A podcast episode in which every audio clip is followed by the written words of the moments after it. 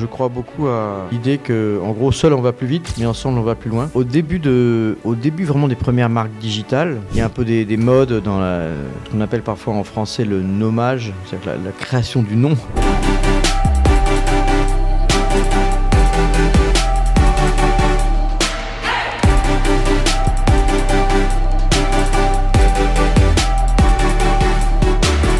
Pas que des, forcément des objectifs de décarbonisation. Beaucoup, on commence par euh, être assez expert des questions carbone parce que c'est quand même un des gros problèmes qui, qui sont les, les, émissions de gaz à effet de serre et la trajectoire du réchauffement climatique. Aujourd'hui, j'ai le plaisir d'accueillir Olivier Mathieu. C'est un des cofondateurs de Price Minister. Euh, Rakuten euh, est un grand groupe international, un grand groupe de technologie qui est présent euh, dans plus de 30 pays. Et maintenant, il lance un fonds d'investissement euh, qui s'appelle 2050 qui vise à, à, rendre un peu le, le monde meilleur. Oui, c'est complètement nécessaire pour les entrepreneurs et les investisseurs, mais de regarder les, les, choses de façon holistique et de dire on peut pas juste gagner de l'argent et euh, détruire la planète. Je suis ravi de, de t'avoir aujourd'hui, euh, Olivier.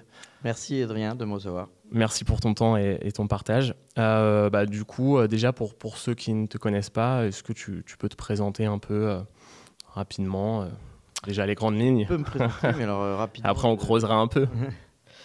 Écoute, Olivier, Mathieu. Euh, j'ai une bonne cinquantaine d'années. une cinquantaine d'années. euh, et donc, euh, oui, ben, on avait, pour la partie entrepreneuriat, effectivement, on, a, on, fait partie avec, avec Pierre, que tu as reçu aussi, Pierre Cosco, mais également Pierre Krings, Justin Ziegler. On, était un peu parmi les, les pionniers du e-commerce en France. On n'était pas les tout premiers, mais en tout cas, aussi dans le domaine de ce qu'on appelle les marketplaces à l'époque avec Price Mister qu'on a ensuite revendu à Rakuten. Moi, avant, auparavant, euh, j'étais publicitaire, euh, okay. donc euh, plutôt, voilà, plutôt intéressé par la question des, des marques aussi, tout ce qui, on dirait en anglais, du, du branding, et qui est, qui est, un sujet aussi important au moment où les premières nouvelles marques sont arrivées dans, à l'ère du digital. c'est une, une, vraie question, sur, notamment sur les modèles euh, dit B2C, quand on s'adresse au, au, consumer, au, au, consumer, final consumer, consumer brand, hein, comment est-ce qu'on construit une marque aussi, qui peut créer la confiance, qui a toujours une question de confiance importante sur Internet. Donc c'était les, voilà, les problématiques qui m'intéressaient au moment où on a lancé Price Minister. Ok. Euh, et puis après ça, on a revendu à Rakuten au grand groupe euh, japonais.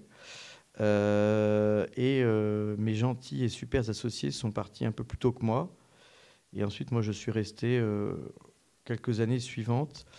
Euh, comme euh, à la suite de Pierre, j'ai pris la, la, le poste de, de, PDG du, de Rakuten pour la France. Okay. Et euh, j'en suis parti. Puis j'ai également euh, commencé à être pas mal business angel à cette époque-là. J'ai investi dans, ouais, dans pas, mal de boîtes. Et puis j'ai également contribué à monter France Digital, dont j'ai été coprésident, coprésident de France Digital avec d'abord Marie Eklund, qui est, aujourd'hui euh, la fondatrice et la présidente de, de, 2050, dont je suis le directeur général. Donc on avait commencé ensemble sur... Euh, à l'époque, c'était François Hollande qui était président, et euh, Macron était, au, était son conseiller, en fait, à l'Élysée. C'est comme ça qu'on l'a qu connu au départ, avec le mouvement des pigeons, notamment, dont j'étais un des porte-parole avec Jean-David Chamboredon. Euh, qui ensuite a aussi été coprésident de, de France Digital avec moi. C'était tout un, voilà, un petit milieu de, de gens qui influençaient euh, le début de la French Tech, de France Digital, etc. Et, euh, et voilà, à cette époque-là, j'avais écrit un livre aussi sur le, ouais. sur le sujet. Jean-David aussi avait écrit un livre. On avait, on avait, pris pas mal la parole dans la presse, dans les médias. Et ça permettait d'analyser, de comprendre un peu voilà, comment on peut éventuellement euh, avoir plus d'entrepreneurs en France. Ensuite, là, maintenant, on a moins besoin de nous pour ça. on investit, mais, euh, mais donc la, la, culture entrepreneuriale est largement développée. Et puis après, quand j'ai quitté Rakuten, j'ai été président d'une autre entreprise qui s'appelle The Camp à Aix-en-Provence, mmh. qui est un campus d'innovation, euh, d'innovation positive, euh, et qui, dont le démarrage a été, a été très fort. 2018, 2019, et ensuite 2020 frappé par le Covid, et comme c'est un établissement physique, en recevant du public, mmh c'était un peu plus compliqué par rapport à une pure start-up digitale ou un logiciel. Tu vois, donc évidemment, là, c'était un lieu avec 10 hectares, euh, 10 000 mètres carrés construits près de la, dans une belle région, autour de la montagne Sainte-Victoire, mais les, tout le monde a envie de venir en Provence, sauf pendant le Covid. Donc euh, là, c'était un peu plus compliqué. Euh, et puis ensuite, euh, The Camp a été revendu. Moi, j'ai euh, et ensuite, à ce moment-là, je, je, me suis associé à Marie Eklund pour 2050. Et donc, j'ai arrêté d'être business angel puisque je voulais professionnaliser aussi un peu mon approche. et puis surtout investir différemment, mieux. Et elle, c'est une des meilleures investisseuses, je pense, réellement en Europe, voire dans le monde, avec un super track record de, de, capital risque, de VC. Euh, et voilà. Ok, on va déjà. Ouais, beau. Et, euh, et, et euh, personnellement, je crois que tu as, as, des enfants aussi, il me semble. Bah oui, je me suis présenté parce qu'on parlait non, non, mais ouais, entrepreneurs, etc. Mais intéressant de matcher. Je préfère même parler de mes enfants, ils sont super. non, non, pas forcément le but. oui, bien sûr. c'est des adolescents, en fait. Même, il y en a même un qui est adulte maintenant. Ils ont 20 et 17 ans. Euh, Louis et Joseph. Et voilà, il y en a un qui est à Dublin là en ce moment, en études, 20 ans, et puis l'autre qui va passer le bac, le plus jeune, Joseph. Ok, bon bah belle, euh, belle, euh, beau parcours de vie. Et juste sur France Digital, ça existe toujours, il, me semble ou... France Digital, oui, ça existe toujours. Aujourd'hui, c'est Frédéric Mazzella, mmh. un des fondateurs de Blablacar, qui est le coprésident côté entrepreneur. C'est toujours comme ça, une organisation qui, qui se veut bicéphale, avec un bon équilibre entre entrepreneurs et investisseurs, qui parlent d'une même voix euh, auprès, euh, pas du grand public, mais d'un public assez large, qui est souvent les jeunes qui veulent créer des entreprises, etc., mais aussi les pouvoirs publics euh, et tout ce qui influence. Et donc le coprésident aux côtés de, de Frédéric Mazzella, c'est Benoît Grossman, qui est le qui est aussi un des, qui était un des fondateurs d'Idinvest et qui est devenu aujourd'hui Euraseo, voilà. Ok. Euh, juste pour revenir à ton, ton expérience un peu de, de, base, entre guillemets, sur le, le, branding, la publicité, etc.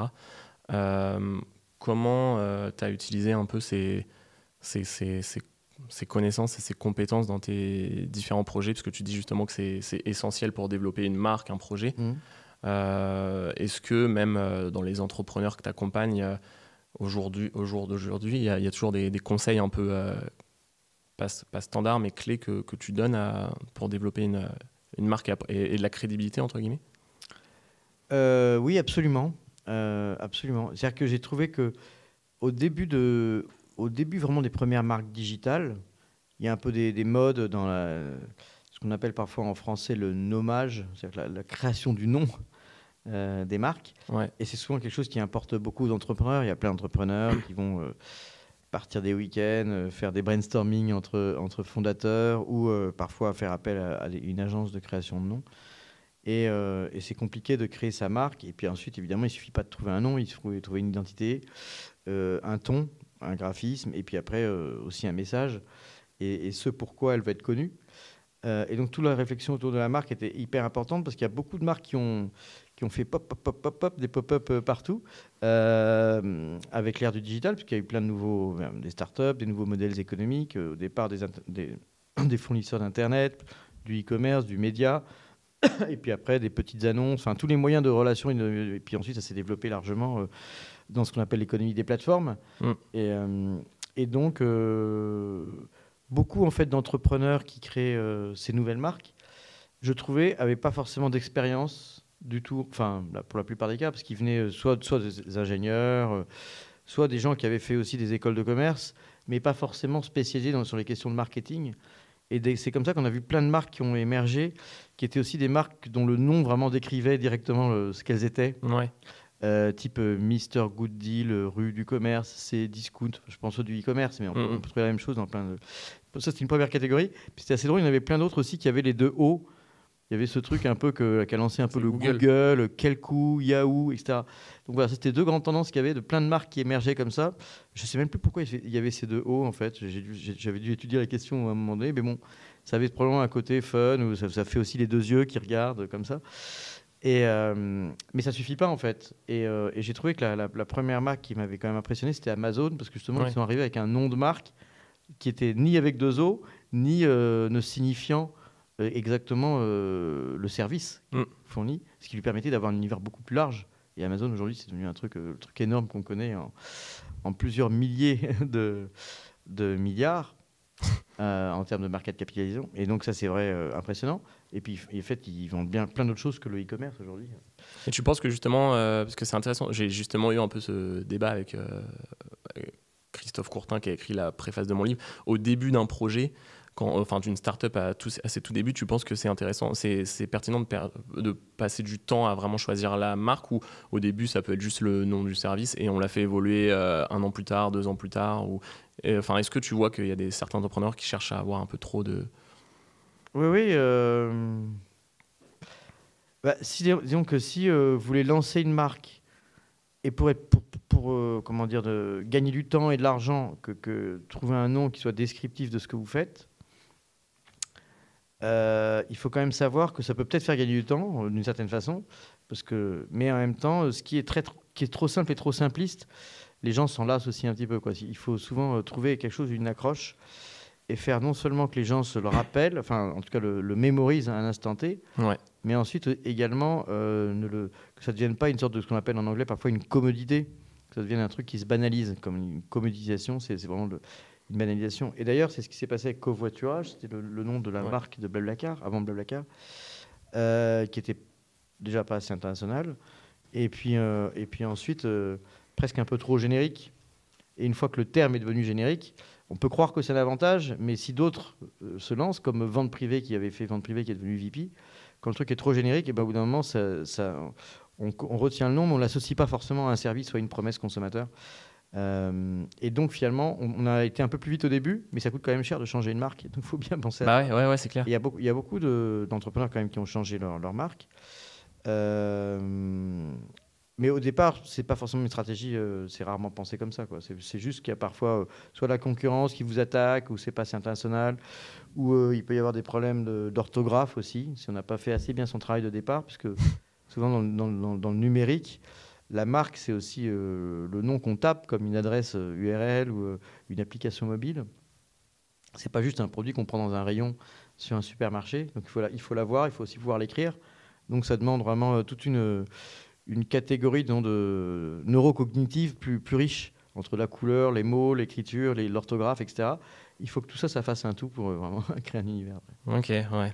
Désolé si je perds sur ce sujet, parce que je trouve que c'est un sujet intéressant, parce que euh, même euh, dans l'immobilier, donc moi j'ai une plateforme qui s'appelle Algré dans l'immobilier, et il y, a, énormément de concurrence, et Brick, Brickstone, Brick, etc., ou alors Stone quelque chose.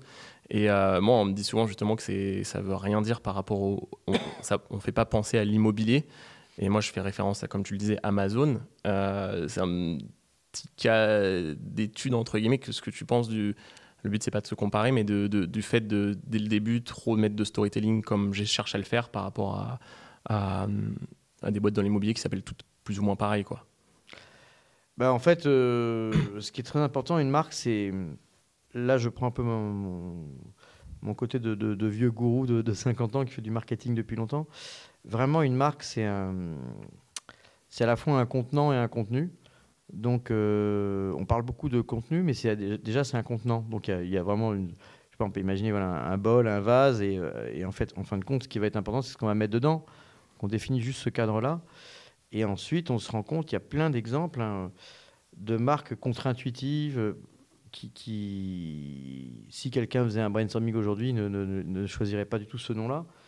Imaginez par exemple la Redoute, c'est souvent un exemple qu'on citait sur les bancs des écoles de marketing. La Redoute, le mot Redoute, c'est quelque chose qui fait peur. Mmh. redouter, etc. Et donc personne ne dirait je vais appeler ma marque Redoute, surtout aujourd'hui en e-commerce par exemple, où il faut justement avoir confiance parce qu'on va payer en ligne, ensuite on va espérer recevoir le produit, il y a toute une chaîne logistique. Et donc, ce serait complètement absurde d'appeler euh, une marque Redoute. Ouais, c'est vrai. Euh, bon, après, il y a une histoire. Et justement, cette histoire, elle, est, plus, elle est très ancienne. Euh, c'était vrai d'ailleurs, toutes les marques qui étaient un peu de ces premières marques, de, je prends de la vente par correspondance, que c'est les ancêtres du, e-commerce, avant Amazon ou Price Minister, comme les Trois Suisses, etc.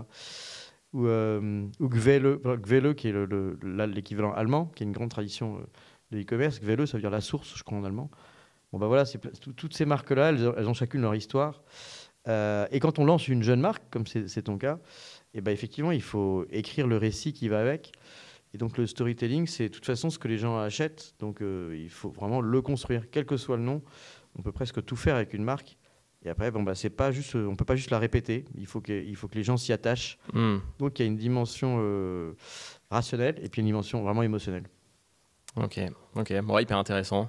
Tu t'attendais peut-être pas qu'on parle euh, des, marques euh, comme bon, ça. C'est moi qui ai commencé parce que comme j'ai dit que j'avais fait de la publicité et qu'on a parlé des premières marques. Non mais c'est vrai que c'est un sujet. J'ai bien cherché. c'est intéressant. Et, euh, et, du coup sur donc tes débuts à Price Minister, comment vous vous étiez rencontrés déjà? Je crois qu'il il, me l'avait dit, mais l'idée c'est pas trop de parler non plus parce que d'ailleurs faut n'hésitez pas à regarder l'épisode avec Pierre Kosciusko-Morizet sur qui parle aussi de Price Minister, mais comment si tu peux un peu tes fonctions au début et tes débuts à Price Minister, enfin ta vision, on va dire, des choses bah, Moi, j'étais euh, j'étais dans la publicité, justement. Et Pierre, il se posait la question. Euh, il se posait en fait la question euh, avec ses associés, qui sont devenus ensuite mes associés, mais au départ, ils étaient déjà associés entre eux. Ah oui, ok. et il était venu me voir en disant, avec un business plan. et donc, c'était vraiment sur du papier. Hum. Il n'y avait rien qui existait encore.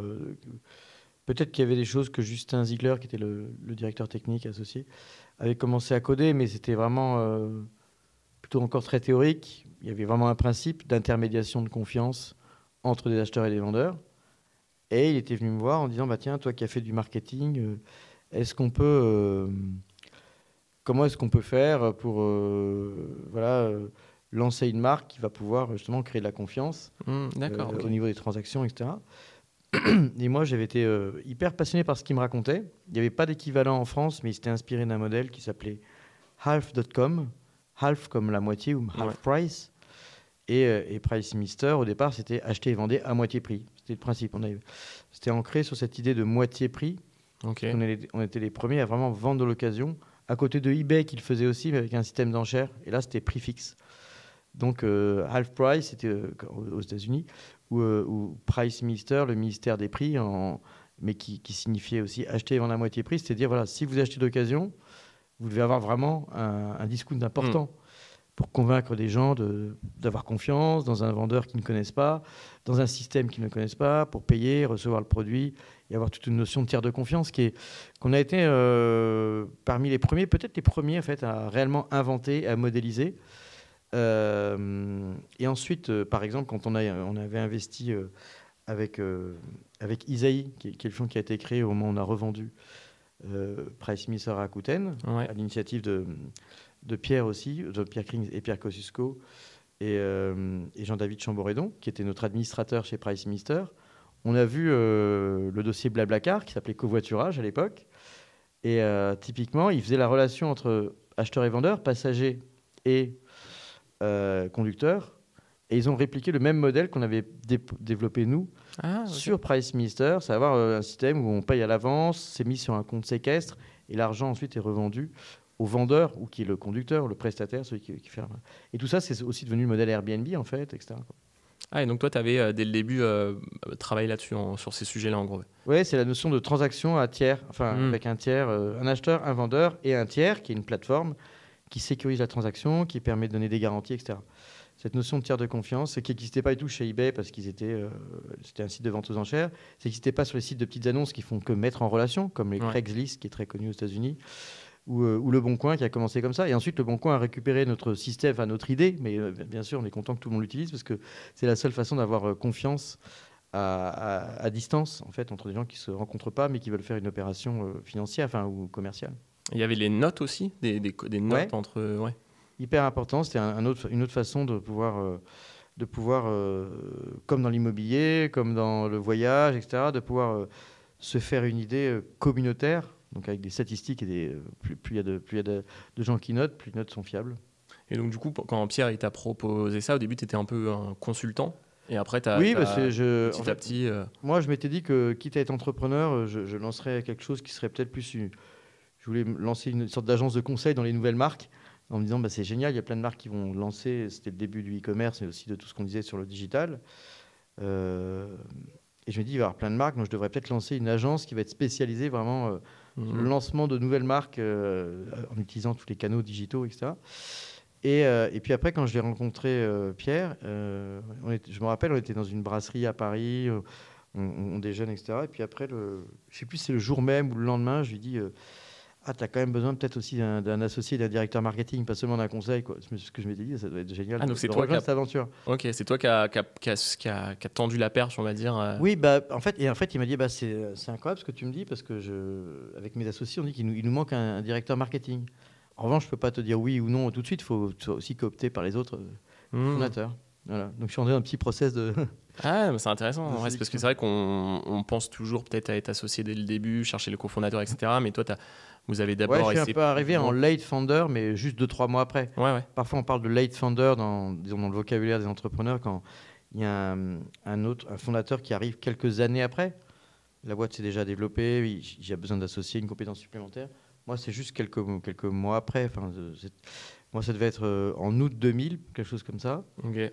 Début de l'été 2000. Je sais parce que j'ai eu mon voyage de noces, c'est la même année où je me suis marié, donc je me rappelle, c'est mon voyage de noces, le mariage de 2000. Et là, j'ai dit à, à ma femme au moment où je partais euh, en voyage de noces, je lui ai dit, je crois que je vais démissionner et, rejoindre euh, cette Mm. aventure qui s'appelait même pas encore Price Minister, ils n'avaient pas encore trouvé le nom. C'était une de mes premières missions en arrivant. Euh, On, on s'est fait aider d'une agence. On est passé euh, vraiment au nom qui est devenu Price Minister. Ouais, donc là, lancé en janvier 2001. Et moi, j'étais là depuis juste quelques mois. ouais, juste après la bulle Internet. Bah ouais, ça avait éclaté. Ouais, ça avait, ouais, ok. Et euh, ouais, c'est marrant d'ailleurs. Du coup, du coup, le nom, vous avez choisi pour le coup un nom euh, qui fait plus penser à ce qu'on disait tout à l'heure sur les marques, euh, euh, qui fait un peu penser euh, bah, à ce que, à la proposition de valeur, on va dire. Enfin, il y a la un notion peu, de un prix peu, dedans, mais etc. un peu. En fait, en fait, ce qu'on voulait juste, c'est que le, c'est que les gens, c'était pas, ça dit pas discount ou etc. Oui. quoi. Price Minister, c'est plus de dire que nous, on fixe les prix. C'était Le est- ministère on est- des. Le ministère des prix, c'était plus de dire aussi qu'on a un système qui va fixer naturellement les prix, parce que plus il y a de vendeurs, ce qui était le cas, hein, mais au début on n'avait pas assez de vendeurs, mais au début, après ça, ça a augmenté, et plus il y a de vendeurs, plus euh, l'économie de l'offre et de la demande va euh, réguler les prix. Et si tu vends, euh, je sais pas, si tu vends un stylo et qu'il y a plein de gens qui vendent le même stylo, bon bah même s'il est vendu que 2 euros, si tu veux le vendre un peu plus vite, tu vas mettre 1,50 euro. Et donc ça fait baisser les prix. C'était presque l'inverse des enchères qui, euh, par la rareté euh, sur eBay, euh, faisaient monter les Ouais, prix. monter. nous, on les faisait plutôt baisser. Hmm, ok, Ouais, hyper intéressant. Et donc, du coup, quand, quand tu as pris cette décision de rejoindre l'aventure Price Minister plutôt que de lancer ton, ton, ag- ton agence, c'était dur comme décision ou, ou tout de suite tu as accroché et... Parce que tu aurais, pu te dire, bon, je j'essaye de faire les choses de mon côté. bah ouais, mais en fait, je me suis. C'est une bonne question. Ça, c'est la, partie euh, psychologie de, de- bah, ouais, il y a toujours un peu dans, dans mes le. ressorts psychologiques, je me suis rendu compte que moi, j'ai, je me suis associé à plein de projets, mais euh, très souvent, euh, enfin jamais seul. Quoi. Je me suis toujours dit, euh, voilà, il faut, il faut que je sois associé aux bonnes personnes. En même temps, je manque pas vraiment de confiance en moi, mais je pense que j'ai, j'ai aussi conscience un peu de mes limites en me disant, il y a des choses que je saurais pas faire. Euh, et d'ailleurs, maintenant, en tant qu'investisseur, d'abord business angel et ensuite investisseur, j'ai souvent tendance à, à me méfier, alors, dans un premier abord, ça veut pas dire que je peux pas le faire, mais à me méfier des, des solo-entrepreneurs, par exemple, même s'il y en a qui sont super forts, et j'en connais, mais j'ai toujours un petit doute, parce qu'il peut y avoir aussi euh, voilà, des manques de compétences, ou euh, parfois je me dis, si quelqu'un n'arrive pas à s'associer, c'est aussi euh, peut-être un problème après de personnalité, d'avoir un problème à travailler ensemble, à, à vraiment écouter. Bon, j'ai des contre-exemples, encore une fois, hein, de, Ouais, il y a toujours des. de, de, de, de, de- de- de fond- de fondateurs seuls qui ont ensuite euh, associé euh, dans une moindre mesure, mais euh, ou trouvé les bonnes compétences autour d'eux. Mais disons que je ne crois pas toujours spontanément, ou ce qui est très rare à l'homme orchestre. Et puis aussi, c'est pas seulement une question de compétences. L'homme orchestre, il peut jouer tous les instruments, enfin la finance, le marketing, la technique et ça. Bon, pourquoi pas? Après, il peut, trouver, il peut compléter avec, en recrutant des gens. Mais c'est surtout aussi que tout au long d'un parcours entrepreneurial, c'est toujours quand même beaucoup plus long que ce qu'on croit. Ouais, bah oui. Et dans la longueur, je, je crois beaucoup à euh, l'idée que, en gros, seul on va plus vite, mais ensemble on va plus loin, qui est, qui est un petit proverbe bien connu, mais qui est très important euh, parce que, euh, à part quelques contre-exemples, c'est c'est toujours quand même plutôt un marathon. Il y a cette notion d'équipe, comme dans le cyclisme, en fait, on avance en peloton, on peut se relayer. Mhm. Parfois, il y a quelqu'un qui peut avoir un enfant, qui peut être malade, qui peut aussi juste pas avoir le moral, hein, ou quoi que ce soit. Donc, ça peut, c'est la notion d'équipe qui se soutient. Et, c'est un- et pour moi, c'est un de mes critères d'investissement importants aujourd'hui. Et c'était le cas pour être entrepreneur aussi.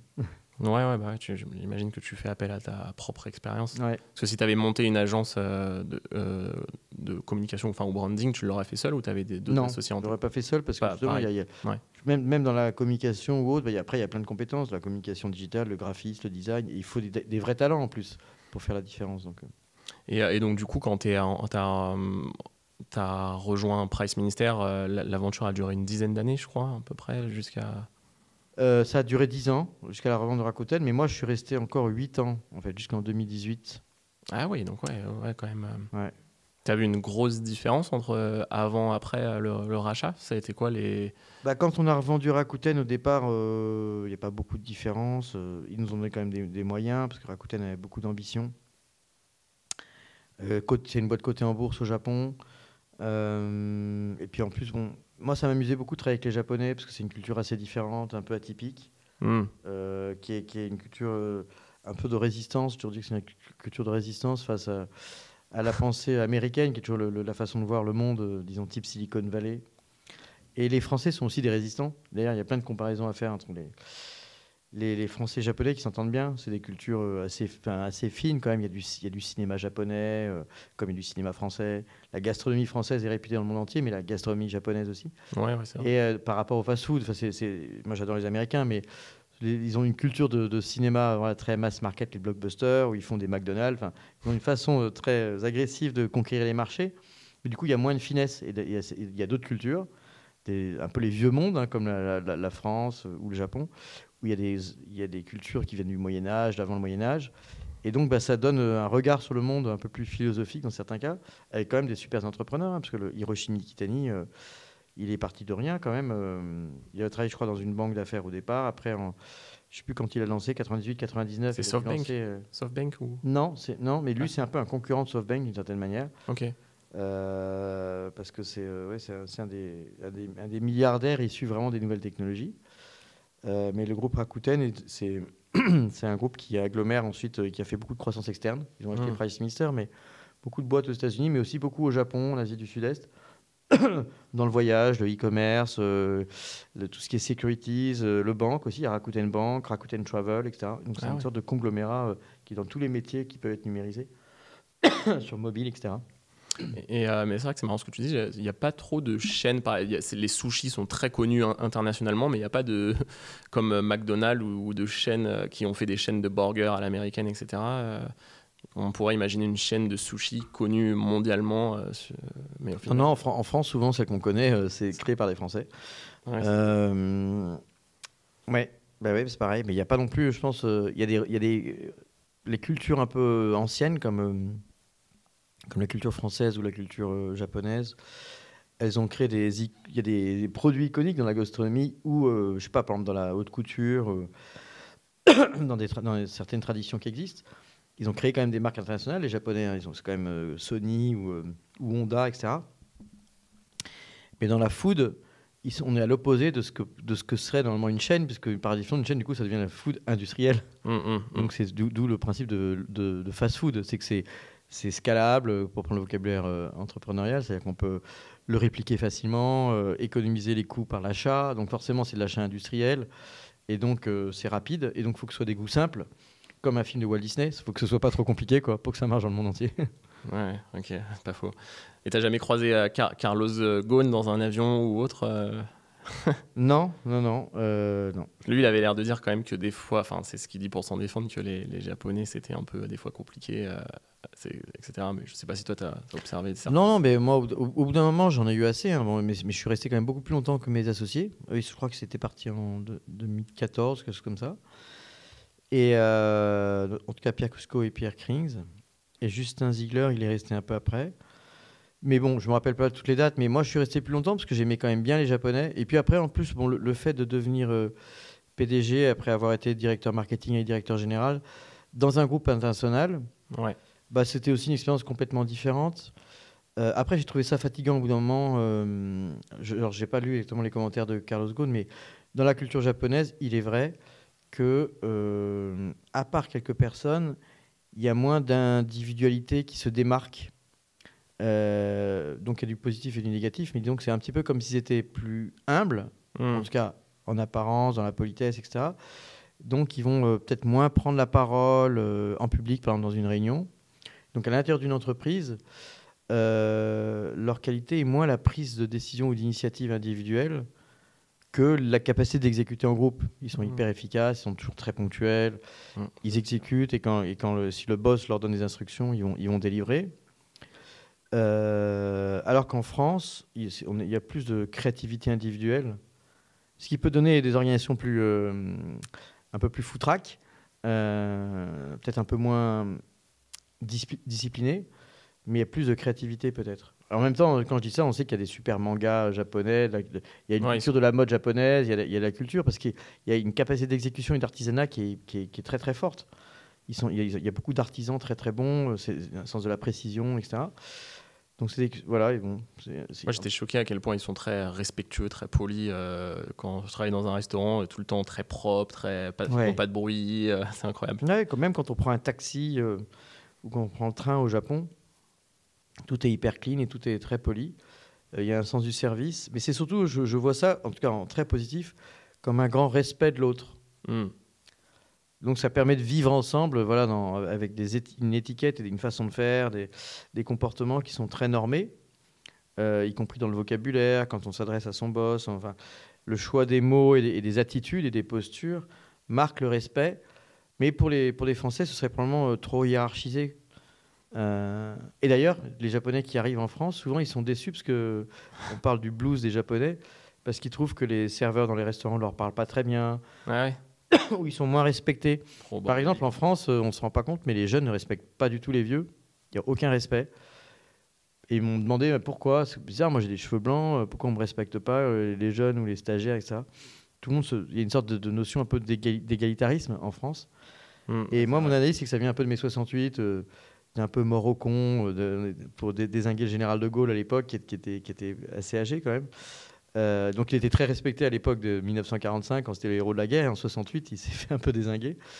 Et je mmh. pense qu'on voilà, on, a, on a enlevé les uniformes de l'école en mai 68 aussi. Alors que les, les Japonais, ils sont plus, euh, un peu plus militaires quoi, dans leur approche. Mmh. Respecter la hiérarchie. Euh, et, donc, du coup, en 2018, quand tu fais le choix de, quitter euh, Rakuten, qui, tu, tu, dis, tu sais ce que tu voulais faire ou qu'est-ce que tu te poses comme question à ce moment-là? Est-ce que, je sais pas, tu es parti voyager, parti en, introspection ou tu savais tout de suite euh J'avais déménagé à Marseille. D'accord, ok. C'est pas un vrai voyage au sens. Mais bon, comme j'avais été très longtemps à Paris et, et, avec Rakuten, je voyageais déjà beaucoup parce que bon, c'était avant qu'on parle autant de bilan carbone. Et on faisait beaucoup de voyages en avion quand même. Et on se posait pas autant la question. Ah j'imagine que La question du réchauffement climatique, ça fait longtemps qu'on en parle avec les rapports du GIEC et c'est ce qu'on, un des grands problématiques qu'on essaie de, résoudre avec le 2050, enfin par l'investissement. Mais et on n'est pas les seuls aujourd'hui à le faire. Mais en réalité, la, prise de conscience aussi forte qu'aujourd'hui de il faut moins manger de viande rouge ou, euh, ou, euh, ou, moins prendre l'avion, elle est finalement assez récente parce que je t'assure que quand tu vois, c'est il y a quand même pas très longtemps, 2017, etc on prenait quand même beaucoup l'avion. Il y a sûrement des gens qui disaient que c'était un peu bête, mais euh, euh, on faisait Paris-Tokyo, Tokyo-San Francisco. Euh, moi, j'avais un nombre de miles sur les compagnies aériennes incroyable. Mais à la fin, je trouvais ça assez fatigant. Et donc, c'est pour ça que je m'étais posé aussi à Marseille. et j'avais pas un projet particulier. Ah oui, donc tu, Non, j'ai pas arrêté pour un projet particulier, mais j'étais vraiment arrivé à la fin d'un cycle. Aussi, aussi parce qu'on avait enterré la marque Price Mister en 2017 donc moi, j'ai dû quitter en 2018, ou je sais très bien quand, fin 2018. Mais euh, c'était intéressant parce que je m'étais occupé vraiment de, ce qu'on appelle le brand switching, mmh, le changement de marque de Price Minister à Rakuten. Donc au début, on était resté assez longtemps Price Minister avec écrit Rakuten. By Rakuten. Et, euh, et, moi, je leur disais, bah, ça, c'est, c'est super de vouloir euh, lancer la marque Rakuten, mais en France, pour le coup, c'est un mot qui n'a qui a, qui a pas de consonance. Ça n'a même pas l'air japonais en réalité y, a des consonances qui, sont plus, qui peuvent être plus japonaises.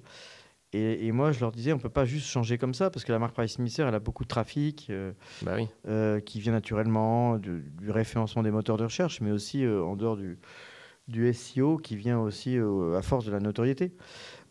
Et donc, en fait, ils ont pris une décision assez importante à partir de 2017, c'était vraiment de sponsoriser le, le Barça, le, enfin, le football club de Barcelone, le FCB. Ah ouais Et donc ça, c'est quand même beaucoup d'argent euh, sur le branding, justement. Ils ont fait la même chose aux États-Unis en, sponsorisant les Golden, les Golden State Warriors, qui étaient les, champions de la NBA en basket. Et donc là, c'était une décision affirmée de devenir une vraie marque grand public. Et ça, et ça Alors que face à des eBay, enfin eBay était plus trop successful à ce moment-là, mais, mais Amazon était très fort. Euh, et puis dans chaque pays, il y, a toujours des acteurs locaux, type Price Mister, qui peuvent être euh, connus. Donc du coup, là, ils ont mis des millions d'euros de, de, marketing pour vraiment que la marque soit euh, sur des maillots de, joueurs qui sont diffusés dans le monde entier. Hmm. ils arrivent à, à, à quantifier les, les, les, les, ROI un peu que ça rapporte de fait de sponsoriser euh, bah, il mesure, après il y a des baromètres de notoriété, ce qu'on appelle notoriété spontanée, notoriété assistée. Et, et, donc ça monte au fur et à mesure. Là, là ça fait longtemps que j'y suis plus maintenant, donc je ne pourrais pas mmh. dire où est la notoriété de la marque. Mais ça prend du temps en fait de créer vraiment une marque. Alors, sauf euh, mettre encore plus d'argent, mais c'est vrai que ça suffit pas parce que tout le problème c'est que s'il y a une mémoire courte et une mémoire longue euh, aussi en marketing, donc on peut, balancer euh, plein de fois le nom de la marque, les gens la voient, mais après il faut aussi qu'ils y pensent et qu'ils y reviennent et qu'ils aient envie. Donc je dis qu'en anglais on, dit souvent, on se le disait aussi quand on a lancé la marque, enfin la marque The Camp qui était le, le campus dont je parlais avec Saint-Provence. Euh, quand tu prends un nom comme ça ou un campus, après, ce qui est important, c'est d'être connu pour quelque chose. C'est pas juste d'être connu. Sinon, là, il n'y a pas de relation euh, affective et d'acte de consommation derrière qui va pouvoir euh, faire penser à une marque plutôt qu'une autre. Et mmh. sinon, c'est toujours le dernier qui a parlé qui a raison. Parce que la mémoire courte, ça veut dire qu'en fur et à mesure qu'on fait du marketing, le dernier rentre dans la mémoire bah courte. Et si, si, tu veux voilà, créer des sédiments mémoriels plus importants, c'est vraiment de on utilise souvent les neurosciences pour comprendre comment ça fonctionne. Ben, il faut effectivement que le nom de la marque, euh, ses couleurs, son logo soient aussi associés à des valeurs que les gens aiment bien euh, et en même temps qu'ils connaissent le contenu. Donc il y a vraiment euh, la likability. Est-ce que j'aime cette marque-là? Est-ce que c'est plutôt positif ce que je ressens quand on m'en parle? Et après, est-ce qu'en plus, les produits ou la promesse associée me donnent envie de, de payer Hmm, ok. Et donc euh, après, donc en, The Camp, c'est en parallèle de ton activité euh, business angel ou? Ouais, Oui, c'était. Euh, j'étais, pas fondateur du tout de The Camp, mais c'était une histoire un peu, un peu triste où le fondateur Frédéric Chevalier est, décédé avant l'inauguration, alors que c'était vraiment son grand projet. ah ouais, C'était son grand projet. C'était un super entrepreneur. Il avait créé une boîte qui a aussi été introduit en bourse. il habitait dans le sud de la France et il est, il est décédé en 2017. ils ont lancé The Camp euh, en grande pompe avec le gouvernement français aussi, plein, plein, de, plein de, personnalités politiques de la région. Euh, et il est décédé euh, avant cette inauguration. Et puis ensuite, il y a eu un. et ensuite, j'ai postulé pour être prendre sa succession d'une certaine manière, mais juste en tant que président pour pouvoir amener des nouveaux clients, etc. un an après à peu près son décès. Euh, toi, et moi, j'étais business angel, mais du coup, j'étais un président non exécutif. C'était pour, pour, représenter aussi The Camp auprès euh, des partenaires, des clients, etc. Et euh, les aider à développer, à structurer l'offre, qui était une offre d'accompagnement à, à, la transformation durable des, des, grands groupes, notamment des startups aussi, des grands groupes, pour les accompagner dans ce qui m'intéresse aujourd'hui. Et que c'est pour ça que ça, ça, ça, crée une transition de l'entrepreneuriat numérique à l'entrepreneuriat, disons, durable. Euh, c'était voilà, comment on fait de, l'utilisation de la durabilité comme un, vrai argument de transformation des entreprises. Comment elle est On l'a appelé au départ le SG et aujourd'hui c'est beaucoup plus que ça. L'impact quoi. Enfin, c'est moi aujourd'hui je trouve que c'est encore plus que ça ce qu'on fait avec 2050. Mais au départ, ça a commencé par l'impact, c'est de se dire euh, qu'est-ce que j'ai comme impact, donc impact financier et impact extra-financier. Et puis ensuite avec 2050, on veut vraiment aller un, cran plus loin parce qu'on s'est rendu compte que ce qu'on appelle les fonds à impact, euh, du coup, ils sont souvent un peu entre la finance et la philanthropie, à chercher à résoudre un problème. En, en entrepreneuriat, on dit souvent un pain point, un, problème d'impact, alors que l'ambition qu'on essaie de mettre chez 2050, c'est de dire euh, il faut euh, aller un cran plus loin, c'est mettre vraiment l'impact au même niveau que la finance. Donc on parle d'alignement, aligner les intérêts euh, financiers et extra-financiers. Donc les intérêts des actionnaires avec les intérêts de la planète et de les considérer toujours au même niveau. Donc c'est ce qui nous intéresse plus que l'impact, c'est la transformation pour le coup. C'est-à-dire comment est-ce qu'on transforme complètement une filière ou une entreprise pour que euh, on puisse mesurer de manière complètement équitable et parallèle, équivalente, sa performance financière et sa performance extra-financière. Mais c'est n'est pas que des, forcément des objectifs de décarbonisation, c'est euh, globalement pour oui. le, Oui, oui. Bah, on commence quand même, comme beaucoup, on commence par euh, être assez expert des questions carbone parce que c'est quand même un des gros problèmes urgents qui, sont les, émissions de gaz à effet de serre et la trajectoire du réchauffement climatique. Et, quand on commence à le regarder, ça entraîne plein d'autres problématiques qui sont corrélées dont la biodiversité, la qualité des sols, l'océan, etc. Donc juste en partant du carbone, on a besoin de, data, d'intelligence artificielle, de, mesurer les bilans carbone, de compenser les bilans carbone, de, réduire ou transformer les filières qui sont les plus, les, les, plus émettrices. Euh, et c'est le cas de l'agritech, ou c'est le cas de la mode, ou c'est le cas de, euh, de l'alimentation, enfin, etc. Donc finalement, on touche vite à tout, parce que dès qu'on est sur cette vue-là, on se rapproche de la santé, on se rapproche du social, etc. Toi, c'était quoi les, les, les, sujets qui t'animaient le plus au, au, début, quand tu as rejoint un peu, euh, que ce soit The Camp ou même 2050 Est-ce que tu avais des, des, des, des, des thèmes, en, particulier Non, je me suis... Je... Je sais pas comment vraiment quel était le point de départ. Euh, je n'étais pas forcément obsédé par les questions de réchauffement climatique. Je me rendais juste compte que, effectivement, notre façon de, de consommer et de vivre, tant qu'on ne se pose pas la question, on ne la change pas. Parce que il y, a énormément de croissance d'inégalités sociales, des croissances, euh, des écarts de température aussi, enfin, des sortes de, de, de, de trucs aberrants euh, au sein de la société et au sein de la nature. Mm. Et, les, et, les, entreprises, notamment pendant le Covid, je me suis rendu compte qu'il y a quand même certaines entreprises euh, qui avaient vraiment, qui prenaient à cœur un rôle assez citoyen. Et pas mal cité, la Maïf, par exemple. Euh, je trouvais que c'était assez remarquable ce qu'ils font. Et, eux-mêmes, ils investissent beaucoup sur les questions d'impact.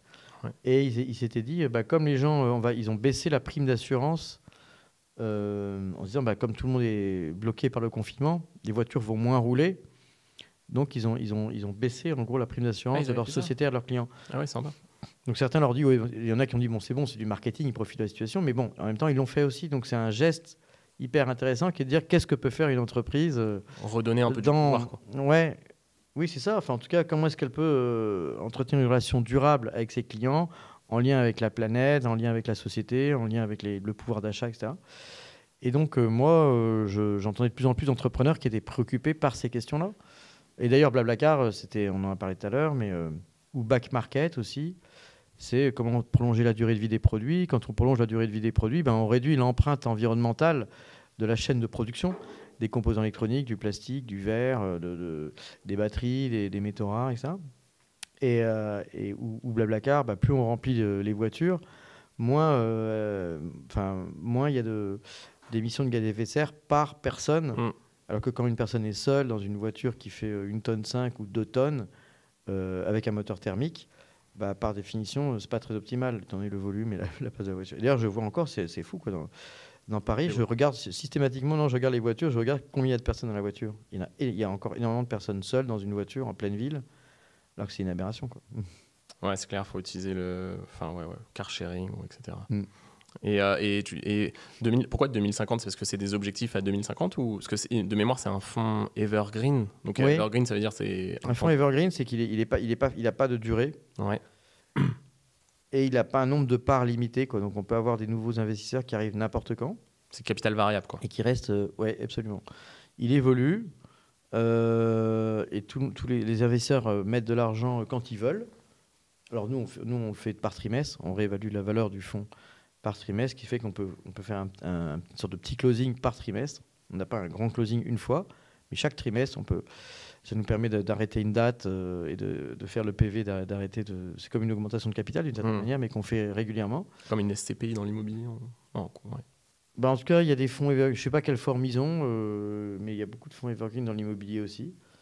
Euh, et nous, c'est une, SLP, Société en libre partenariat. Euh, c'est la forme juridique qui est une forme assez simple, qui permet d'accueillir des investisseurs étrangers aussi facilement. Et qui c'est une, forme très légère, qui ne, un fonds, une, entreprise finalement qui ne, qui n'a que, qui ne, contient que l'argent.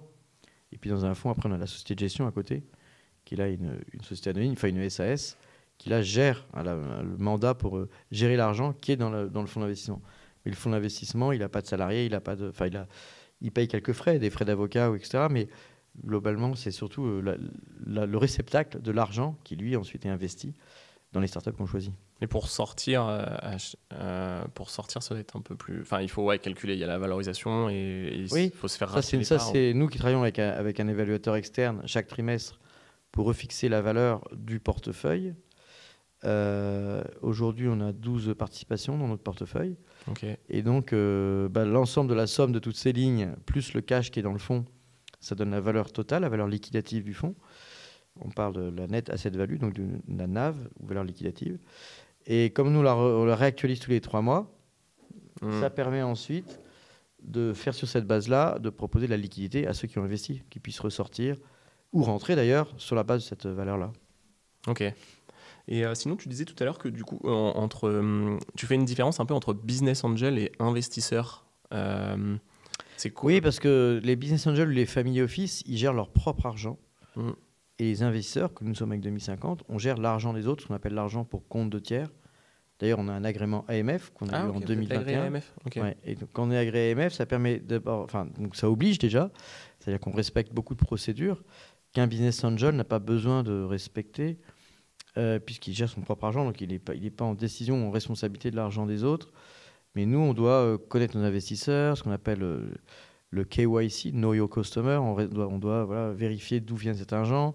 On a une responsabilité vis-à-vis du coup de- des autorités financières et donc de l'AMF de pouvoir tracer cet argent.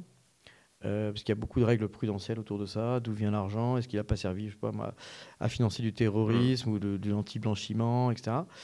Euh, et puis aussi, on a des ratios et des, et des ratios à respecter euh, pour, parce qu'en fait, en, en finance, aujourd'hui, on ne peut pas dire n'importe quoi et faire quelque chose d'autre.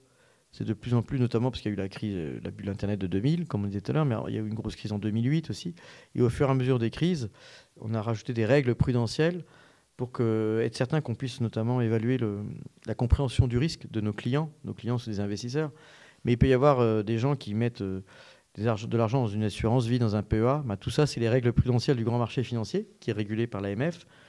Et, euh, et si les gens, on leur dit quelque chose et qu'ils ont compris que c'était liquide ou pas liquide, ou que le capital serait garanti, ou qu'il y avait un... et si c'est pas le cas, ils sont en mesure de pouvoir se plaindre. Euh, ce qui n'était pas le cas euh, dans les années 80-90, il y a plein de gens qui se sont fait un peu avoir, arnaquer par Mmh. des gens qui leur vendaient quelque chose, euh, ils signaient en bas, ils comprenaient pas, et puis ils se retrouvaient ruinés. Mais bon, aujourd'hui, on est face à, au contraire, peut-être un, un peu un trop plein de règles. Donc c'est ça la différence vraiment. Parce que business angel, bah, il n'y a pas de règles. Enfin, on a son propre argent, donc on fait ce qu'on veut. Du coup, quand tu étais business angel, tu faisais ça full time ou t'étais en- c'était en parallèle de, de The Camp? Enfin, Comment tu. Euh, bah, même en parallèle, de, quand j'étais chez Price Mister euh, et qu'on a revendu Rakuten, je suis quand même. euh, j'ai- je suis- moi, j'ai intégré, j'ai intégré The Camp entre 2018 et 2021, je crois. Et, mais bon, j'étais business angel depuis, 2000, euh, de- depuis qu'on a revendu à Rakuten en 2011 à peu près. Ah oui, ok. Donc j'ai fait, ouais, j'ai eu, bah, j'ai perdu de l'argent au début là, j'ai fait quelques Ah oui conneries, hein, parce que j'étais sûr de moi, un peu prétentieux. Je me dis ouais, on a bien réussi Price Mister, ça, je connais bien le monde des plateformes, des marketplaces, du e-commerce. Et en réalité, bah, j'ai compris qu'il y avait plein d'autres critères. C'est quoi les, critères que enfin, les erreurs que tu avais fait justement Ou que, Euh, que les startups ont fait que Euh, bah, en, fait, en fait, déjà, dans chaque modèle, bon, il y, a, il y a plein de. J'essaie de, de remettre de l'ordre dans, dans les critères. euh, avant tout, bon, mon premier critère aujourd'hui, c'est clairement les équipes dans lesquelles on investit. Ouais, ce que tu Bon. on peut trouver une super idée et parfois euh, un autre business angel ou un, un de nos investisseurs ou quelqu'un d'autre réseau va nous donner un, un dossier en disant ils ont une super idée. Mais moi, je ne crois pas du tout à une super idée sans une super équipe. Euh, mais je pourrais croire à une super équipe sans super idée. Ouais. Euh, parce que souvent, euh, les idées, elles, elles peuvent changer, évoluer. Et c'est plutôt la capacité d'exécution. Je dis des banalités parce que tout, tout le monde le dit aujourd'hui. Mais il y a beaucoup, beaucoup d'idées. Il y a plein de gens qui ont des idées partout autour de nous. Euh, mais en revanche, après, il faut bah, soit s'associer aux bonnes personnes, soit être capable d'exécuter, de mettre en musique et contourner les obstacles. Et puis très souvent, un ou deux ans après, l'idée de départ n'est plus la même. Et c'est ce qu'on appelle des pivots euh, en fonction de l'évolution de la concurrence ou de la réaction du marché, des clients, euh, d'adaptation. Alors parfois, c'est juste un léger pivot, c'est qu'on va faire évoluer un petit peu le, le modèle d'affaires. Et puis dans certains cas, c'est qu'il y a carrément des boîtes qui ont, qui ont tourné à, à 180 degrés. Mais bon, ce qui est important pour moi, c'est effectivement d'évaluer euh, quand même les, d'abord les équipes, parce que justement, elles vont devoir évoluer. Donc euh, voir si elles arrivent à écouter, à être adaptables, etc. Et est-ce qu'il y a des compétences très complémentaires et qui vont se compléter ou se su- supplémenter les, les unes les autres? Toi, tu les, quand tu dis justement capacité à écouter, etc., tu les mentorais ou enfin t'en mentors certaines et certaines et comment tu t'arrives à, à voir Moi, je que- crois pas trop au rôle des mentors. euh, Ah ouais? j'ai pas... Enfin, si, si, je crois que ça peut servir à quelque chose ou qu'on peut le faire, mais souvent les entrepreneurs, ils n'écoutent pas forcément exactement non plus. Hmm. Euh, enfin, je pense qu'il y a des idées qui rentrent, mais c'est, je pense que c'est peut-être plutôt éviter des erreurs. Euh, parce que quand on a plus d'expérience, on a fait plus d'erreurs, à mon avis. Enfin, je pense que d'ailleurs, l'expérience, c'est que la, la somme des erreurs. Parce qu'il y a très peu de succès dans une vie, il y a beaucoup d'erreurs. Euh, et en fait, disons qu'on peut éviter ou une, façon de regarder les chiffres, une façon de gérer des gens, une façon de manager, une partie RH, financière, comptable, marketing, on peut dire voilà, moi dans ce cas-là, euh, ce que là, ça a planté d'avoir fait ça. Là, forcément, la, personne écoute un peu plus qu'il a pas envie de se planter. En revanche, euh, je pense que le rôle d'investisseur, je ne sais plus qui me l'avait raconté, Benoît Grossman ou Jean-David Chamboredon me dit en fait, c'est là où c'est frustrant par rapport à être entrepreneur, ou business angel, c'est pas tant de mentorer au sens de dire aux gens ce qu'il faut faire, mais c'est plutôt poser les bonnes questions. Hmm. après, c'est toujours l'entrepreneur qui, euh, qui euh, répond et éventuellement qui, du, coup, la question va pouvoir ricocher dans, dans, son cerveau et entrer en résonance avec d'autres idées. Et donc la question, souvent dans un bon conseil d'administration, les bons investisseurs, ils posent des questions et, euh, et tu pourras voir, si tu écoutes ça, bah, quand s'il y a un bon, un bon investisseur, il arrive quand même à influencer parce qu'il a posé les bonnes questions. Après, l'entrepreneur, il est intelligent, donc s'il écoute la question, il dit OK, ça m'oblige à penser un peu différemment. Mais c'est un, mauvais investisseur, ça serait un mauvais mentor. De cette manière, il dirait Tu devrais faire ci, tu devrais faire ça. Pourquoi tu n'as pas fait ça? Parce que ça fait perdre confiance aux gens, en fait. Ouais, euh. Donc, il faut faire euh, ouais, euh, réaliser un déclic, mais inconscient et progressif chez l'entrepreneur. Exactement. Ok. Et donc là, c'est qui les types d'investisseurs chez 2050 les types le, ouais, le, c'est des, des familiaux, c'est des gros investisseurs. Ah, deux investisseurs chez nous ouais. Euh, oui, parce que parfois, quand on parle encore d'un investisseur, on définit euh, souvent l'équipe des investisseurs. Ah oui, je travaille. Ouais, les clients. L'équipe d'investisseurs. Et puis ceux qui sont investisseurs, on peut dire les investisseurs, mais c'est oui, on dit souvent les souscripteurs. Ah, les souscripteurs, les LP. Les LP, les Limited Partners. Euh, on a beaucoup, ouais, on, on, on s'entend bien avec les family office. Donc il y a beaucoup d'entrepreneurs et de family office qui justement sont en décision de leur propre argent. Parce que comme on est un fonds qui a des valeurs très fortes, ancré sur le temps long. On veut résoudre justement les tensions de temps long et de temps court, à l'opposé d'un placement en bourse hmm. qui est très court-termiste, avec des, des, rapports trimestriels, etc., qui sont, qui sont liés au, marché de la bourse, enfin au marché boursier régulé. Nous, on est dans le temps long, ce fonds Evergreen qu'on expliquait tout à l'heure. Et ben, ça correspond assez bien aux entrepreneurs qui ont gagné leur fortune personnelle ou aux familles office qui gèrent aussi parfois sur plusieurs générations une fortune personnelle aussi. Euh, et donc, on aime beaucoup les, les familles office parce qu'ils ont souvent entrepreneurs ou pas, ils ont euh, l'esprit entrepreneurial, parce que l'argent vient justement en général dans un famille office, bah, justement de quelle que soit la génération, d'une culture entrepreneuriale, d'une entreprise qui a réussi. Et euh, en plus, ils ont, comme ils sont en décision de, leur, de leur propre investissement, ils peuvent créer leur propre diversité.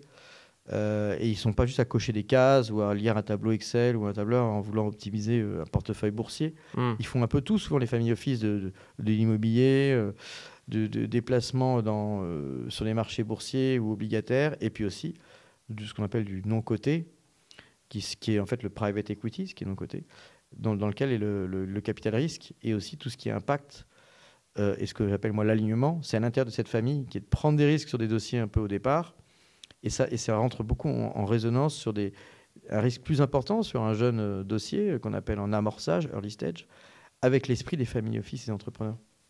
Et justement, sur ce que tu disais, la répartition, est-ce que tu as une idée un peu de, en général, la répartition de, du patrimoine de, ces family office ou même euh, professionnels, investisseurs, le pourcentage en termes d'immobilier, bourse euh, et pourquoi pas euh, start-up, etc. Ou il y, y, y, a des chiffres un peu. Euh, alors, toi, avec l'immobilier, tu dois mieux le savoir que moi, peut-être.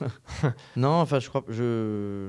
Bah, je sais que pour des, des, des, particuliers modestes, forcément, l'immobilier représente beaucoup plus que, que, que le, la partie financière. Après, les family office, enfin les entrepreneurs, il y a souvent la valorisation de leur entreprise. On a souvent la règle 30-30-30 et 10 pour ce qui est risqué, mais.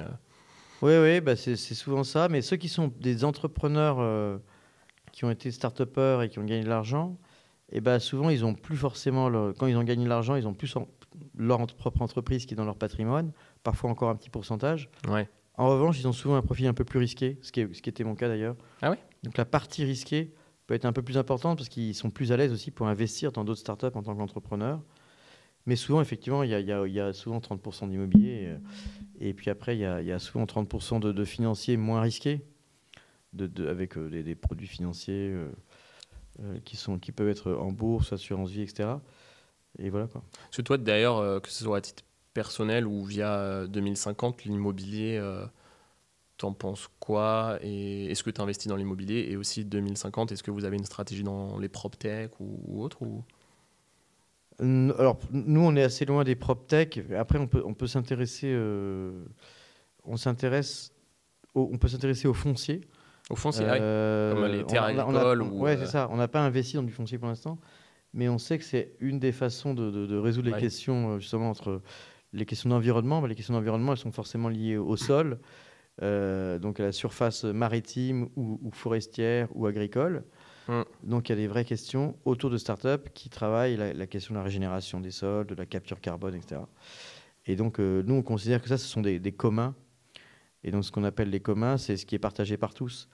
Comme euh, parfois traditionnellement dans le vieux droit français, il y a des droits de passage à certains endroits, ben, c'est un commun, comme euh, passer le long des côtes. Bah, l'air qu'on respire ou l'eau qu'on boit aussi, ça fait partie des communs. C'est un bien commun dont on est collectivement responsable. Et, c'est une des questions du réchauffement climatique, c'est que c'est qu'il faut, du, coup, c'est comme ça qu'on le verrait, y compris des obligations qui peuvent être données à l'immobilier hein, sur l'isolation, les matériaux qu'on utilise, etc. Tout ce qui est durable, enfin ce qui, est fait pour durer, comme euh, un immeuble ou un terrain, eh ben, il faut aussi en prendre soin euh, avec un regard d'alignement euh, social et, planétaire. en revanche, nous, on ne va pas faire d'investissement dans l'immobilier, mais on, regarde, je regarde avec pas mal de, promoteurs immobiliers qui commencent à avoir une réflexion beaucoup plus durable à la fois sur la production euh, et puis également sur l'ancrage social dans les quartiers, etc. Et je trouve mmh. que c'est intéressant parce que c'est une nouvelle façon de voir aussi le, métier qui a souvent été critiqué. Et, euh, et toi, l'immobilier, euh, tu, tu bah, as ta maison à Marseille, mais sinon tu, tu, tu, tu regardes aussi ou, ou, ou, ça, tu trouves que c'est ça t'intéresse peut-être moins que par exemple les startups ou, ou, d'autres ou peut-être que c'est du temps passé aussi il faut le gérer par, rapport, par rapport à beaucoup de startupeurs j'ai pas passé beaucoup de temps à faire de l'immobilier. Ah j'en connais plusieurs qui ont effectivement euh, fait euh, des investissements dans l'immobilier euh, bureau commerce ou, ou, locatif etc et moi j'ai juste fait pour moi. Bon après je peux avoir loué des hmm. avoir acheté un ou deux petits appartements entre Paris Marseille un appartement à Paris, une maison à Marseille euh, et, aussi des maisons un peu à la campagne ou autre. Donc euh, finalement, je suis pas à plaindre, mais euh, mais mais j'ai pas un, vrai raisonnement de rendement locatif, etc. Ouais, de créer une foncière comme beaucoup de, de, des gens qui ont revendu leur part, etc. Oui, bah, j'ai fait avec ma famille, avec j'ai une petite société civile immobilière, mais j'ai pas fait grand chose avec. J'ai passé plus de temps à investir dans les startups. Ouais. Parce que d'ailleurs, le temps, c'est intéressant. comment tu, tu, gères un peu ton temps maintenant et aussi en rétrospective, comment tu le gérais avant, euh, plus quand tu étais peut-être plus impliqué euh, chez Rakuten ou, autre. Comment tu valorises ton temps un peu euh, en termes d'organisation, de routine, etc. bah forcément, quand j'étais chez. Bah, quand on a lancé Price Mister, on était à fond, genre le soir, le week-end, etc. Ah à, être vraiment à vouloir en faire un succès. Et puis après, une fois que ça a décollé, qu'on a eu pas mal d'offres, on a, pu recruter plus de monde et, avoir une vie plus équilibrée. Euh, et puis ensuite, quand on a revendu Rakuten, il y a eu là de nouveau une période assez forte parce qu'il fallait intégrer la boîte. Ils avaient aussi, et on avait aussi une motivation financière à ce que ça marche avec un, principe qu'on appelle les earn-out. Mmh. On avait vendu des actions, on avait des compléments de paiement qui pouvaient arriver dans les années suivantes, 2012, 2013, 2014, etc. Et donc on avait intérêt à ce que ça marche. Et puis en plus, quand on a créé une entreprise, on n'a pas envie que ça plante de toutes les façons, euh, quel que soit l'intérêt financier. Euh, pour nos équipes et puis un peu pour l'héritage qu'on va laisser. Il y a un petit côté un peu prétentieux, mais on dit on a fait quelque chose. ça, peut, ça peut paraître un peu égocentré parce que dans le fond, euh, aujourd'hui, ça s'appelle Rakuten et euh, il n'y a pas vraiment de, nostalgie là-dessus. Mais on avait vraiment envie que ça marche. du coup, on a passé pas mal de temps et puis en plus, comme on voyageait beaucoup, on avait plus de temps libre, on avait gagné de l'argent. Donc après, moi, j'ai passé beaucoup plus de temps avec, à faire du France Digital comme je sais pas, ça a pu monter pratiquement un jour par semaine, je pense, euh, alors que c'est un, un, mandat euh, bénévole associatif. Ah Donc c'est quand même pas mal. Mais dès que quand tu as la responsabilité de président ou de vice-président ou d'administrateur, bon, moi, en tout cas je voulais le faire sérieusement. Et, euh, et puis le business angel, ça me prenait aussi, je pense, un autre cinquième quand même, parce que j'ai fait entre 2010 et, 2000, et 2020, j'ai dû faire au moins 40, 40 45 investissements à force, même en mettant des petits tickets, bah, ça fait plein de, plein de trucs à suivre. Ouais, d'analyser tous les Donc, euh, on peut pas être mentor, comme tu disais tout à l'heure, de, chacun. Et puis, et puis je, ne crois pas trop au mentor. En revanche, je voulais me, mettre, me rendre disponible si euh, un entrepreneur veut me poser une question. Ça peut l'aider à justement éviter une erreur, comme je disais tout à l'heure. Effectivement, j'étais éparpillé entre plein de choses différentes. Ok. Et euh, Avec 2050, quand on est agréé AMF, dans un fonds d'investissement, à partir du moment où on a l'agrément, notamment, il faut être au moins deux associés gérants. Là, c'est Marie Ecland et moi-même, euh, qui doivent pouvoir euh, démontrer qu'ils sont à plein temps. Ça fait partie de la responsabilité de gérer l'argent des autres. Euh, parce que si on fait, on dit qu'on gère l'argent des autres et qu'on lève, et qu'on lève 100 millions d'euros et puis qu'après on fait autre chose, là on hmm. pourrait être considéré comme vraiment pas responsable, et y ah compris sur un plan juridique. Ah donc là il faut, ouais, il faut pouvoir justifier que tu es à plein temps quoi. Oui. Ok. Bah, sauf si on veut pas être agréé AMF, et dans ce cas-là, on graisse euh, bah, un family office ou un, ou un petit fonds d'investissement, et on a moins de responsabilités. Ok. Et, euh, et, donc, du coup, euh, bah, je crois qu'on arrive à la fin de, cet échange, mais est-ce que, un peu, tu as, as, des, as des, est-ce que déjà tu as des, des, conseils, deux, trois conseils à donner à aussi bien des investisseurs ou des entrepreneurs quand tu, tu, fais une rétrospective sur, tes, sur, sur, ton, sur, ton, sur ton parcours Et aussi, sinon, une question que je pose en général à la fin de, ce podcast, c'est euh, euh, quel serait pour toi une, euh, un, regret que tu ne voudrais pas avoir à la fin de, à la fin de ta vie, à 65 ou 70 ans? Deux questions différentes. Peut-être que ma vie, elle va durer plus que ça, mais on sait jamais. Non, mais pas à la fin de ta vie, je voulais dire à la fin de ta carrière de vie professionnelle. professionnelle, ouais. Enfin, quand tu es à la retraite, en gros. Oui, non, mais je, je euh, Est-ce que. Euh, alors, un conseil. Euh, non, mais moi, en tant que. Alors, un conseil comme ça, j'en ai plein, mais. c'est en rapide à la fin de. En, une minute. En rapide, je dirais que. Celui qui devient un Non, mais pour moi, aujourd'hui, c'est complètement nécessaire pour les entrepreneurs et les investisseurs de considérer ce que, que j'ai appelé moi l'alignement, mais c'est un peu un terme un peu philosophique, mais de regarder les, les choses de façon holistique et de dire on peut pas juste gagner de l'argent et euh, détruire la planète ou détruire le lien social, etc. Parce qu'en plus, ce n'est pas durable, y compris sur le plan financier. Et donc, je pense qu'une bonne façon de, de gérer la, la réflexion de l'impact, c'est aussi de dire que ça va, euh, ça va diminuer le risque qu'on prend, y compris financier.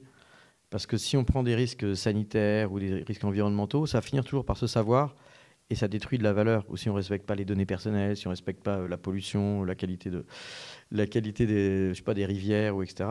Et ben en fait, euh, des problèmes sociaux ou environnementaux qui finissent par se savoir, ça fait des catastrophes après les, parce que la conscience environnementale et sociale est devenue forte chez tous les consommateurs dans le monde entier. Donc je pense qu'en dehors du fait de vouloir faire le bien, déjà, je pense que c'est une, façon de minimiser son risque, mmh, de prendre en compte euh, et de pas faire. On peut plus faire des coups. Non, je vais faire une bonne affaire et euh, je vais niquer tout le monde en faisant un truc super rapide comme ça, indépendamment du fait que je trouve que c'est pas moral. Au-delà de ça, ça risque de pas marcher parce qu'aujourd'hui, on est dans une prise de conscience beaucoup plus holistique, on voit les choses de manière beaucoup plus globale. Donc je dirais ça autant qu'entrepreneur et, investisseur aujourd'hui, c'est de considérer vraiment euh, l'ensemble, qu'on appelle nous les écosystèmes ou le côté holistique. Ok, ok. Euh, et du coup, le, Ah, et de ne pas avoir de regrets? Un, un, regret ou, ou un grand rêve que tu voudrais réaliser? Après... Ah non, mais moi, moi j'adorais, j'ai un, autre projet par ailleurs, c'est que j'adorais pouvoir euh, écrire des romans. Ah, ok. J'ai publié un livre à l'époque des, pigeons et autres, qui s'appelle La gauche à mal à son entreprise, aux éditions Plomb, et qui est un essai de relation entre l'entreprise, la politique, etc., qui était le cœur de France Digital et des pigeons. Et j'adorais euh, faire plutôt la fiction. J'avais commencé à écrire un scénario sur des startups, justement. Hmm. Et puis il y a eu le Covid, on a, on, a, on a travaillé avec des scénaristes, mais on n'a pas été complètement au bout du projet, donc j'ai une petite frustration là-dessus. Je pense que le, on parle de storytelling, les récits, la fiction, c'est aussi une façon de faire changer euh, les gens et la, façon de penser. Ok, bah, hyper intéressant. Bah, D'ailleurs, je voulais t'offrir mon livre, mais je te le remettrai plus tard. C'est parce que je l'ai là de passage à Paris, il est à Lisbonne. Mais j'ai un livre sur, euh, sur euh, l'aventure, donc je te, je te l'offrirai plus tard. Bah, merci beaucoup pour ton temps. Merci à toi. bah, à très bientôt. Bonne journée. Bonne journée.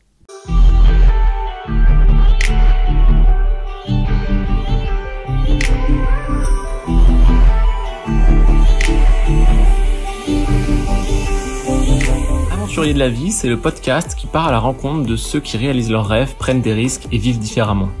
Si vous avez aimé cet épisode, n'hésitez pas à laisser un commentaire sur la plateforme de votre écoute. Et n'hésitez pas à partager l'épisode auprès de votre entourage. Un grand merci pour votre soutien. C'était Adrien Hardy, auteur du livre Financer ses rêves et fondateur de la plateforme Algae pour investir dans l'immobilier facilement. À très bientôt. Un grand merci. Et n'oubliez pas, la vie est une aventure.